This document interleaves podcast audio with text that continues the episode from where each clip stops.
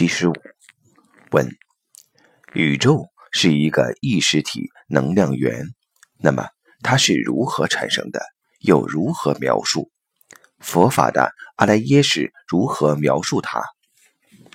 答：对于宇宙本体的描述有很多种，所有的描述都不过只是描述而已，都不是本质。就像是切一个蛋糕，有不同的切法。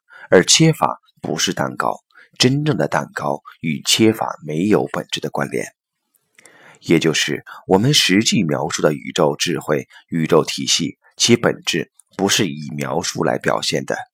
所以在理论上，在描述中拿出最权威的一个，其实意义并不大，因为每一个人都会站在自己的角度上去理解、去描述它。佛法所说的阿赖耶识，实际指的是多维空间，三维以上直到 n 维，n 区域无穷大，整个空间里的所有认知被称之为阿赖耶识，也被称之为如来藏。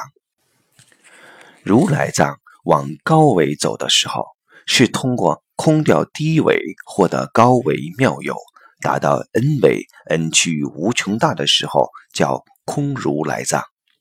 往下走向灵位的时候，叫不空如来藏，它叫寂，在每一个当下都具足圆满所有的信息和它们的相互关系。